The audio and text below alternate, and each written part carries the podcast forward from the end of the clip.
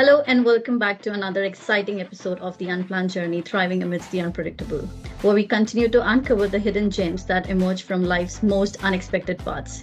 In this fifth installment, we delve into captivating stories from individuals who have embarked on extraordinary adventures, navigating the twists and turns that destiny presents.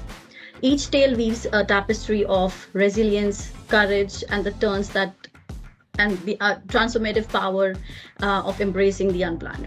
From chance encounters that sparked life changing opportunities to unforeseen challenges that led to incredible growth, these stories showcase the beauty and magic that lie within life's surprises. So get ready to be inspired as we journey through the remarkable landscapes of the unplanned, learning from the wisdom and experiences of our exceptional guest.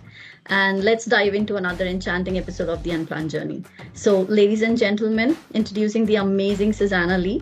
Suzanna is the CEO and founder of Spark the Life Design, which is an executive life and leadership co- coaching company uh, that empowers multifaceted leaders from diverse cultural backgrounds to reconnect with their true purpose and burnout and build meaningful careers that reflect their unique values and perspective. So, welcome to the show, Suzanna, and can you please share more about the amazing things that you've been doing? Oh my goodness. First of all, thank you so much for that amazing introduction. I am so excited to be here. Um, what I'm currently doing is I run a executive life and leadership and business coaching practice.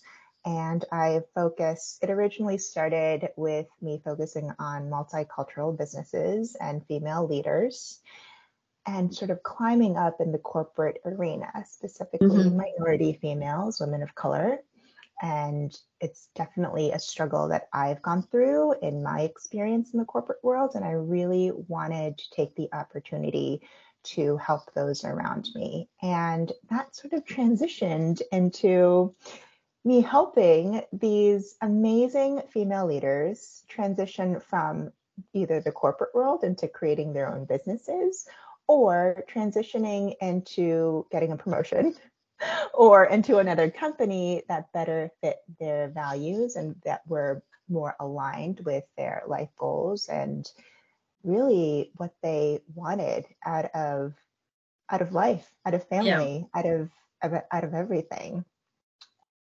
And i'm so excited because the unplanned journey is basically it's turning into my entire life. My entire life is an unplanned journey I think we all have some kind of situations like that. But um, can you share like a significant unplanned event that occurred in your life or a detour in your life that led you down to a completely unexpected path? Of course. Oh my gosh, how much time do you have? Goodness, great. It's like one after the other thing because originally, so I'm Korean American. My parents are Korean immigrants uh, and they immigrated over to the US and just it was about survival. They really wanted me and my sister to succeed. They also needed to work day and night in order for them to provide for themselves and for for us. And so the plan was for me to go to medical school mm-hmm. That's ever and go to Harvard. All my cousins went to Harvard and MIT and they're like, this is your life mm-hmm. path. Meanwhile, yeah, I know, a lot to live up to. So that was sort of like, that was the life plan, right? And then there was me that was like, okay, I'm going to do these things. And then sort of rebelled because I was mostly raised on Long Island and was taught independence and freedom of thought to a certain extent, as much as a woman, a, yeah. a, woman of color can be. And all of a sudden I was like, I'm going to rebel and I'm going to be an actor. and then I was like, I want to do, I want to do both because medicine is so interesting to me.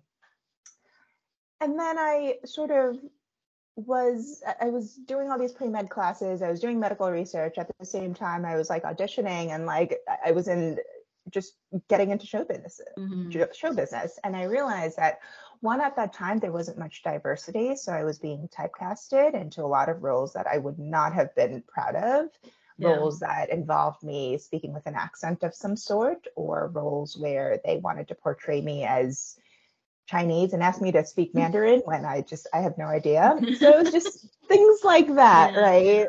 And I didn't really expect that to the extent that I experienced it. Yeah. So although I loved acting and performing, I rethought about sort of like I replanned. Mm-hmm. I replanned my life because I didn't want to experience that obviously yeah. anymore, and I really wanted to do to do something better with my time. And also for the pre med thing, at that time, that is when the market crashed. Obamacare had just um, sort of started, and I realized that I'm going to have all these loans. I'm going to be like working forever. Residency is not fun.